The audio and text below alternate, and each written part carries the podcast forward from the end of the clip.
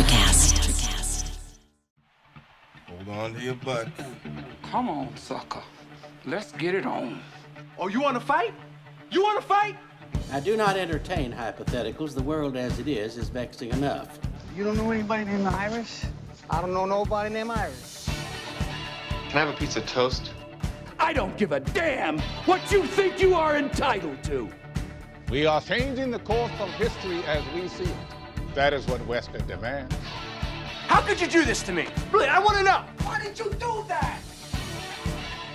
What you feel only matters to you.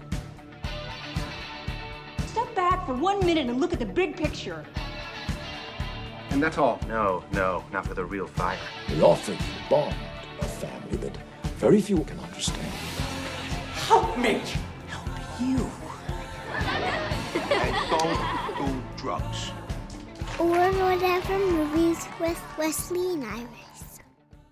What up, and welcome to Or Whatever Movies. I am your co-host, Iris, and I am here with my older brother, Wesley. And today we're talking Train to Busan presents Peninsula. Wait, Busan. Did I pronounce that right? That's right, Kathleen. These Koreans really shot themselves in the foot this time. In the really awkward white people interview, oof, that was not a good foreshadowing for this film. It was almost as though they wanted to produce a movie that Americans would like. Train to Busan was a hit internationally. Let's do it again and give it more American. Give it more American, including white people. A lot of very awkward English speaking. And I think that was justified because there were language differences, right? These were people, they were presumably Mandarin or Cantonese speaking people living in Hong Kong speaking with Korean refugees, and the common language was English. Right. Except me in full Bert Kreischer form was like, why aren't they just speaking Korean? When did you make the connection? When Kelly called me out on it. She's like, it's possible that one of them is they're speaking Cantonese and the others are speaking Korean. And I was like, oh no. Were you like, oh, shucks, I'm an American? Or did you feel like the hot rush of embarrassment in your face? We had this discussion before about Train to Busan and our American viewpoint and Parasite and trying to avoid looking dumb and American. And I fell squarely victim to that this time. With Train to Busan, we tiptoed around the political aspects, the socio-political aspects in the class separation and all those distinctions, because we were like, well, I don't know, we're dumb and American. But at least we acknowledged that. And I think they cleanly did away with all that stuff in this movie. And as before, we were trying to pin down who the characters were without butchering the pronunciations of their names. And so I've prepared a list, if you'll indulge me, for this movie. Go for it. And so some of them are easy, also because they're tangential. Jung Hyun Lee is just mom, right? Grandpa's grandpa, brother is brother. Who's brother? Brother, the guy that Dong Wan Gang's brother. Technically his brother-in-law. The brother-in-law. Because, yeah. Got it. Right. Yeah, the lady who drove the taxi, who is literally credited as taxi woman, Yang Hee Hwang. We're going to call her Uber. The other dude that was part of their mercenary task force, his name is Fodder. Fodder? Because he was just zombie fodder. I mean, weren't they all kind of Is it really necessary for us to name the quartet, which very quickly became a solo? Yeah, but you knew that dude was there just to die. He was the red shirt. So Min Jae Kim, he played Sergeant Wang, which is entirely appropriate. I'm going to call him Evil Jack Black. Evil Korean Jack Black. Remote control car kid, we're going to call her Kid. But driving kid, we're going to call Short Round. Even though Short Round is a girl. Right, which I didn't know for 45 minutes. Yeah. Then there's the captain. I'm going to call him Captain Joker. Captain, our main character? Captain? No, he was the captain guy that had the gun that ultimately brought the cargo in to the gangster boat. Oh, yeah. I don't know that this is clarifying things for me. I don't know that it was intended to. And our hero, Dong Wan Gang, is John Wick.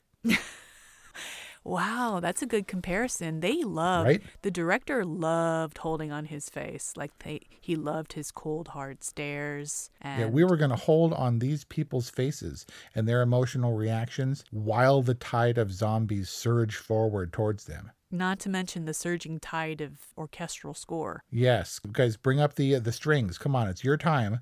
We're going to forget about the zombies for a moment because we're going to luxuriate in this emotionality. So Train to Busan we reviewed not too long ago. It's not my favorite zombie movie, but I did like it enough to see it a couple of times. I was astounded, A, by how different Peninsula is from its predecessor. Yeah, that missed opportunity, right? Like, weren't you waiting for Preggers and Miyazaki Kid to show up? Yeah, Miyazaki Belly? Yeah. I mean, I expected one of them to be revealed as her later on or something. Yeah, she'd be like 7, right? Something like that. And B, completely shocked to find that Peninsula was directed by the same guy as Train to Busan. Has there ever been a more different follow-up, a sequel, specific sequel by the same director? Who? Matrix 2. All right. It was bigger and badder, but it was more colorful, but it was still, actually, maybe not. Yeah. Okay. So his name is Sang Ho Yoon. And when I found that out, I was like, how did this happen? Obviously, he had more budget and he had more pressure on him probably to have thematic elements that would resonate with other audiences around the world, specifically Americans, because Train to Busan is well known here. But it was almost, I was like, did this dude get kidnapped by like Hong Kong gangsters? And they're like, yo, you're going to make a movie like this. And he was like, all right, geez.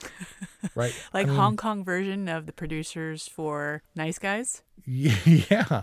Apparently this guy, someone called him the king of K-Zom. K-Zom. That's the genre. Korean zombie? Yeah. They're currently riding the crest of their zombie thing. Zombie-assance? We watched this movie separately. Did you end up watching it in Korean or did you leave it on the English dub? It defaulted to English dub. And I was like, oh no, oh no. Right. We did the same and you changed it immediately. I mean, you have to be fairly savvy to know that option, right? I didn't know the option existed. I had to kind of search around, but you know, it was easy enough to find. I thought actually maybe this would have been kind of appropriate if it had been hammy and American dubbed. You know, the whole movie was kind of like that. Why don't you watch it again? No. So we had talked, even despite the fact that I own it now, but we had talked about how closely these movies resemble video games, certain elements. And if you had any question about these sort of video game animatic sequences, this is what I mean. All the car scenes, all that stuff. This is what video game cutscenes look like. All just strung out together. There were some live actors in this movie, but a whole lot of it was computer generated. Yeah. Train to Busan was just so clever and contained. And the menace and threat was so real. This was none of that. And so we tried to figure out where it went wrong. Their first mistake was to take the focus off of ordinary people. You mentioned that you get really tired of stuff like, oh, and then the military comes in. It becomes like this military parable about, you know, how people turn on each other. And you were like, yeah, been there, done that, The Walking Dead. This was exactly that. Yeah, it was Marine captain and former sergeant. Sergeant Wang. Yeah, sergeant of I don't know what military unit, but now he's even operating a new military unit. I mean, albeit very Mad Maxian. Even Mad Max, at least the last one, had practical car chases. Well, it's easier to do practical car chases when you don't have 11-year-old drivers. Hey, Short Round can do it. She can do it so well. Why did her mother ever drive? That's exactly what I said. Why would you? I mean, the mom would be way more effective at shotgun, right? Way more effective. Literally at shotgun, with a shotgun in her hand. Like, yes. When she was in the back seat in a booster seat, I was like, what is going on here? Right? She knew the roads. She was a great driver. They did one too many, like, drifty hit zombies, like battle ram zombies with the butt of the car thing. But, right. You know, it was fun. And the little under the bridge thing was clever with the RC car. But then it was like, okay, but now, you know, when mom's around, you're relegated to the backseat. Yeah. Ain't that always the way? As silly as it was, maybe this was the best use of Short Round. Maybe if they had both been screaming useless kids, I would have hated them more. Yeah, you hate kids. But at least she served a purpose. They were nice and cryy and screamy at the end when they were unwilling to get on the Chinook and they were like, no, mama. And they like somehow knew that she was going to off herself even though they couldn't see her in the car. Did they know though? Because I don't know that mom was ever going to off herself. To me, it was almost like she put her gun in her mouth and she was saying, if you guys don't come back for me, I'm going to do this. You better come back right now. Don't make me do this in front of you. Exactly. Like, what? I don't think she ever had any intention. It took forever. She definitely contemplated it for a while, but what actually changed? Like John Wick's attitude changed, right? He's like, I'm not going to be practical. I'm going to go get mom. But how did she know? What changed for her that she decided to take the barrel out of her mouth? Well, she said, don't wait for me. And maybe when John Wick decided to come for her, mom decided, okay, well, maybe we can do this together because technically I guess the kids were safe. So, like, they did have a line of sight? Like, they all could see each other? Yeah. She was like, yeah, Short Round was like, don't do it, mom. I mean, if they were within distance to, like, see each other clearly from outside and within a car, like, she had to have been, like, 100 feet away. Even UN Jane was like, there's nothing we can do for her. This is her best course of action or something. I don't know. I mean, I figure that whole end sequence, I was actually on the fence for my rating until the last sequence, until getting to the boat. They shot themselves in the leg. You mean she gets shot in the leg and she's limping along? Yes. And this movie equally shoots itself in the leg and limps along towards a finish that is entirely predictable. Well, it was definitely the death knell for me because in that moment, he decides, I'm not going to be practical or pragmatic or whatever the word was. And I was like, oh, okay, so this is an anti-pragmatism movie. No, not for me. Weird that you find the lessons as the zombies are surging towards you. It could have been whatever X insert menace here. Like, did it really matter that they were in zombie apocalypse land? It didn't matter half of the time. Anytime they weren't actively running away from zombies to survive, they were running away so that they could survive, so they could do dumb stuff like gladiator arenas and backstabbing and stuff. I mean, the whole, it was an inevitability, right? It's the trope that they would put these prisoners or whatever in these gladiatorial arenas and junk and then cheer while they get eaten. Well, I mean, that happens like even in the best of times, right? Like Running Man. Yeah, it was like a post-apocalyptic Korean Running Man in that that sadism. How much time do you think we spent with 631? Like maybe even half the movie. It was a long time. Yeah, the amount of time we spent with brother-in-law was almost as much time as John Wick spent agonizing over his death in the middle of a gunfight. Oh, yeah. He did he did spend a lot of time mourning his brother-in-law's death. He went in for him. He risked a lot to go. Like, so you think he was exposing himself by, like, mourning his loss, like, in the moment? Yes. Run away. Yeah, it's done, right? Yeah. So let's talk about the $20 million. Which, as I understand it, was also, give or take, the budget of this movie in American dollars.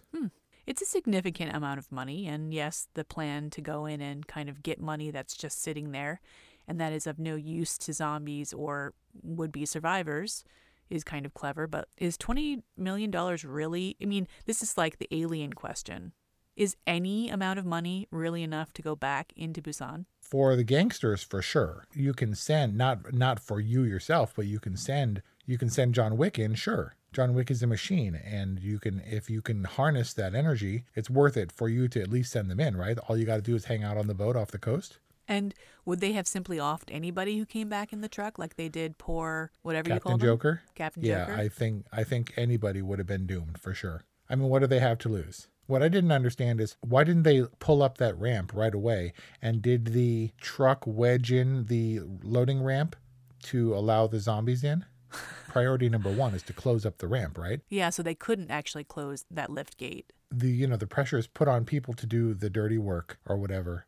And I guess the people who had been left behind to forge their own new civilization or whatever in the peninsula were kind of the same people, right? Maybe John Wick would have gone that way if he'd had, less options. How tenuous was that connection between him and mom? That his initial kind of rejection of her, was he just fueled by his guilt like the entire film? I guess so, but he made the decision when things were easier to overlook her and to ignore her and to drive past. And now when things are way worse, his loyalty comes full force for her. If mom already had Short Round, she had to have had kid within the last 4 years. No, for sure. And where was dad? I don't know. Maybe his different dad or whatever. But Kelly would typically be the one who would insist that he stop and pick her up, even against her better judgment. But when he drove by, she was like, geez, like the least he could have done was pop the trunk for the baby. Exactly. I thought the same thing. I mean, it's a little inhumane, but like you could probably pretty safely throw the kid in the trunk if they were like 15 minutes away. Right. I've ridden longer than that in trunks. When? Back in the day, I think I told you this story. I beat up a dude in middle school when he punched me first. And then he and his brother had a brand new Acura that they shared in high school because they were rich or whatever. And instead of walking 1.6 miles home, which mom made me do on the regular, I would occasionally hop in the trunks of cars to get closer home. In whose cars? A bunch of Lance's friends. He walked up to me and was like, "You beat me up in 7th grade. This is in high school." And I was like, "Yeah." And he goes, "Hey, it's Kaylee Cuoco for Priceline. Ready to go to your happy place for a happy price? Well, why didn't you say so? Just download the Priceline app right now and save up to 60% on hotels. So whether it's Cousin Kevin's Kazoo Concert in Kansas City, go Kevin, or Becky's Bachelorette Bash in Bermuda, you never have to miss a trip ever again. So download the Priceline app today. Your savings are waiting. Go to your happy place for a happy price. Go to your happy price, Priceline. All right. And that was it. And because I ran away from him and his friends for like 2 years. And then all of a sudden it seemed to be forgiven. And he was giving people rides and there would always be one more person in the trunk and they would go around and drop people off at home. And so I got rides in the car and I thought we were good. And then the one time it was my turn to get in the trunk, I got in the trunk and he closed it. And I was like, oh, it was all leading to this. It took years and he played the long game, but now I'm in his trunk and I'm toast. And we're going to pull up Jackie Brown style to some parking lot and I'm going to get my ass handed to me.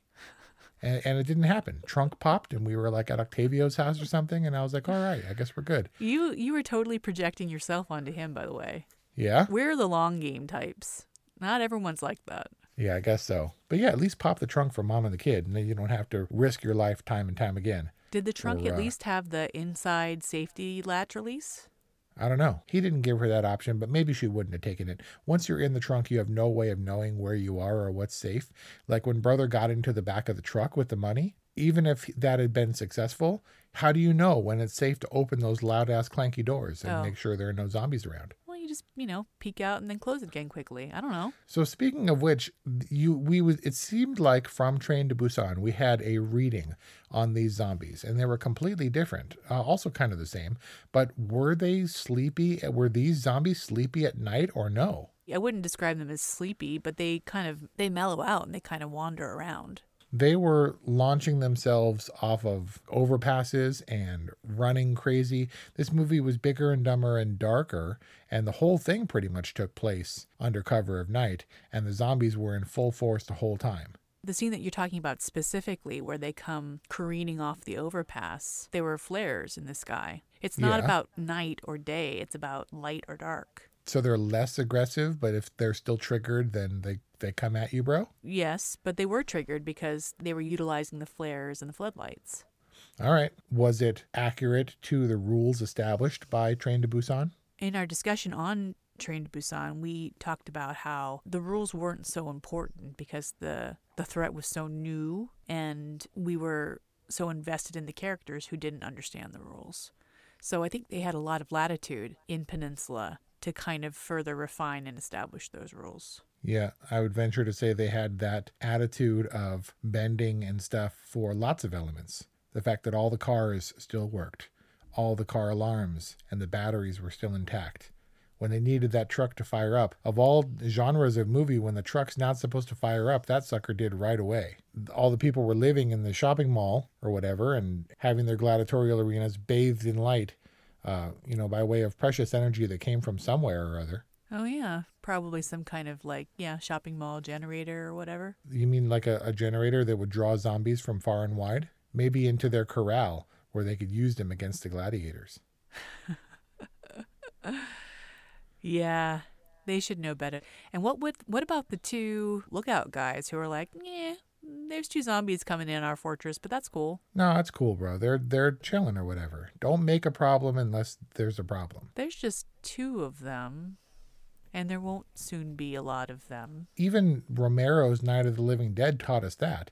That's my point. There's not going to be 5 or 10. There's going to be 20, 30, maybe 100 of these things. Almost instantly, except if you're a passenger on a refugee ship. Then it takes a really long time to turn. Well, yeah, that's the establishing, as we mentioned before, the Transformers zombie transforming all slowly so we know what's happening. Yeah. And do the little backflip. Yeah. He went from K-pop to K-zom. and didn't have any compunctions about killing the one kid. Which kid? The first kid, the nephew. Gotta show that we mean business. You kill kid up front, and the movie knows you're serious. The world knows you're serious. And then maybe there's stakes later on, although I didn't think for a second that either of those two kids were going to die. No, of course not. John Wick would have been better off shooting his nephew immediately, having seen him as a lost cause, and dragging sister away through the door before shutting the zombies in. Right. It was unfortunate. That cold open, especially as intercut with the news, was pretty misguided.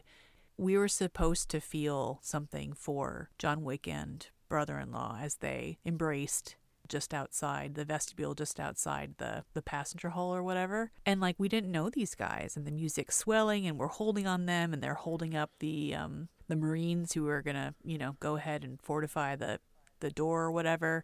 And it's like, I don't know these guys. Yeah, it was just a disregard for logic and sort of oblivious to everything that's happening, so we can focus on this emotional moment. And if there's two guys clutching at each other and screaming in the hallway, wouldn't the people who came around the corner maybe think that one was attacking the other?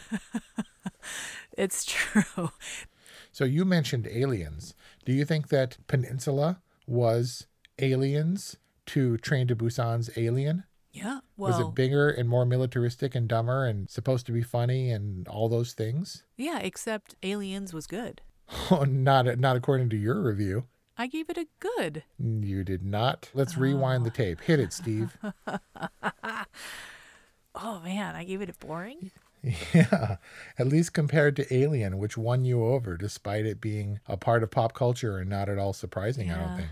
Wow. I mean, I think of it fondly, and if I were to compare Aliens and Peninsula causes me to officially change my rating for Aliens. Okay.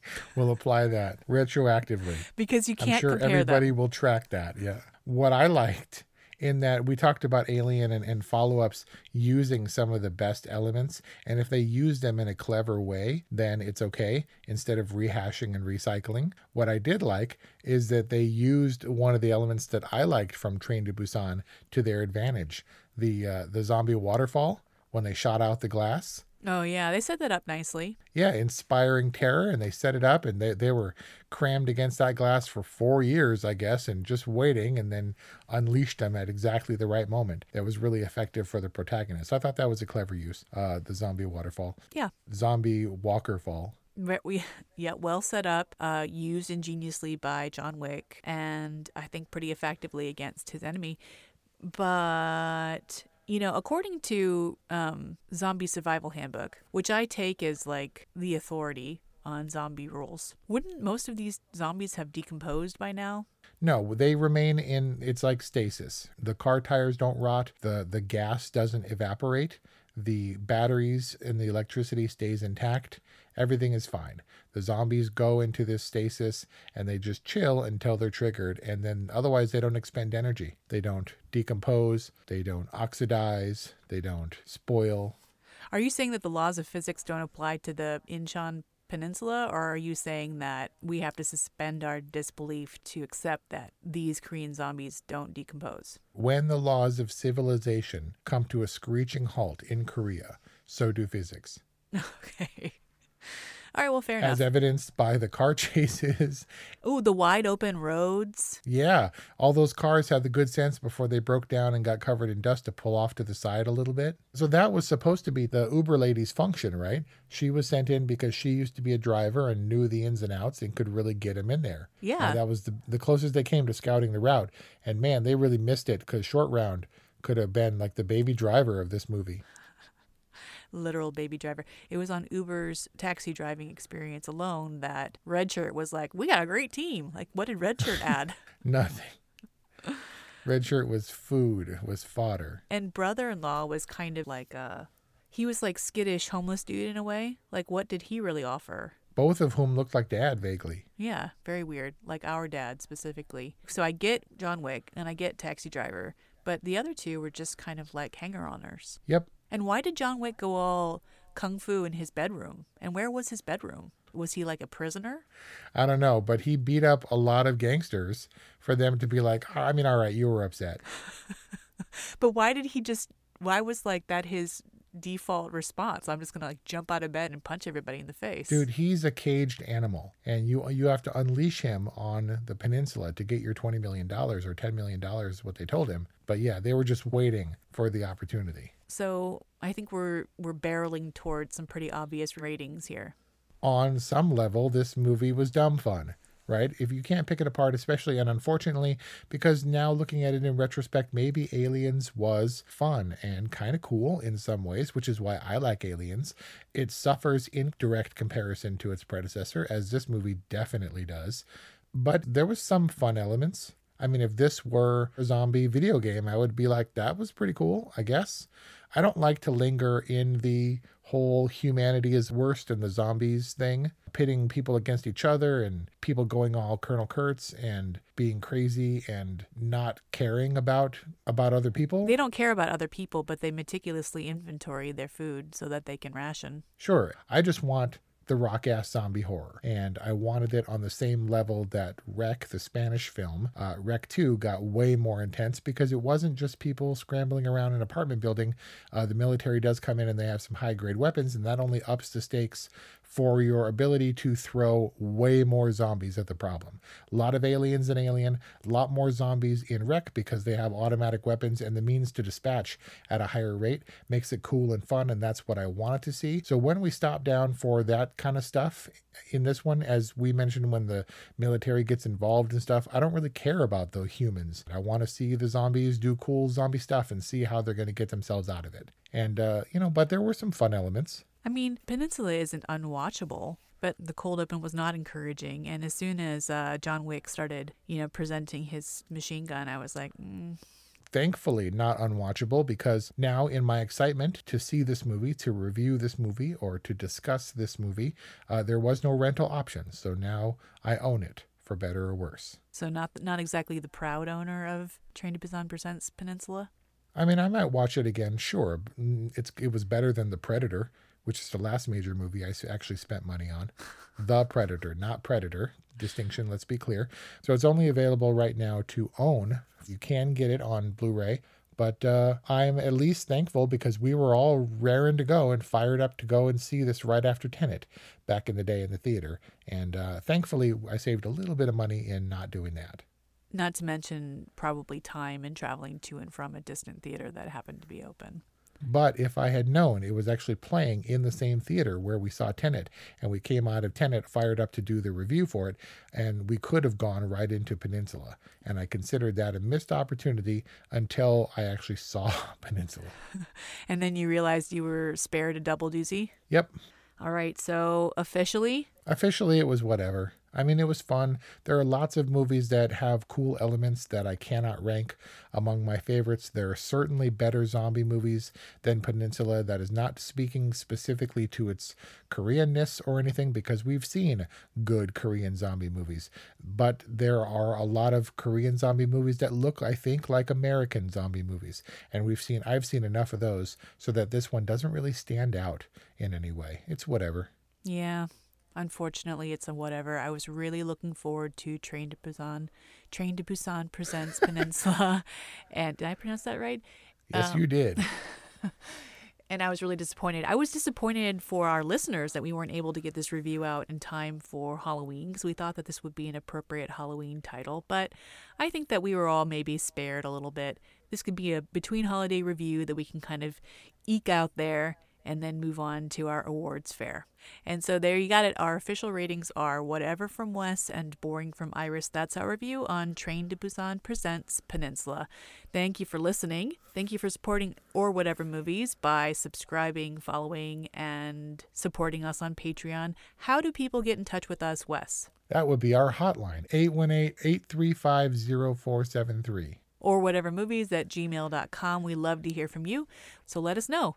And we'll see you next time. Welcome to Ringside with Ray and Prince. My name is Ray Leonard Jr. Oh, is that his dad? No, that's just my dad. My name is Prince Daniels Jr. Daniels again with a big hole. Touchdown! On this show, we come to humanize athletes, entertainers, business executives. We're going to see what makes them tick. Tuesdays, 10 a.m. Pacific time on Spotify, Apple, Amazon, and wherever you get your podcasts. We'll see you there. Peace and power. Like Electricast. Electricast. Welcome to Tuning Into Sound Wellbeing, where we harmonise your mind, body and soul. I'm Amanda, your sound therapy expert. And I'm Stephen, the curious explorer uncovering the mysteries of sound. Together we explore vibrations, frequencies and the power of sound therapy and tuning forks. Discover ancient wisdom, reduce stress and tune into a healthier life. Subscribe to Tuning Into Sound Wellbeing today. Electricast.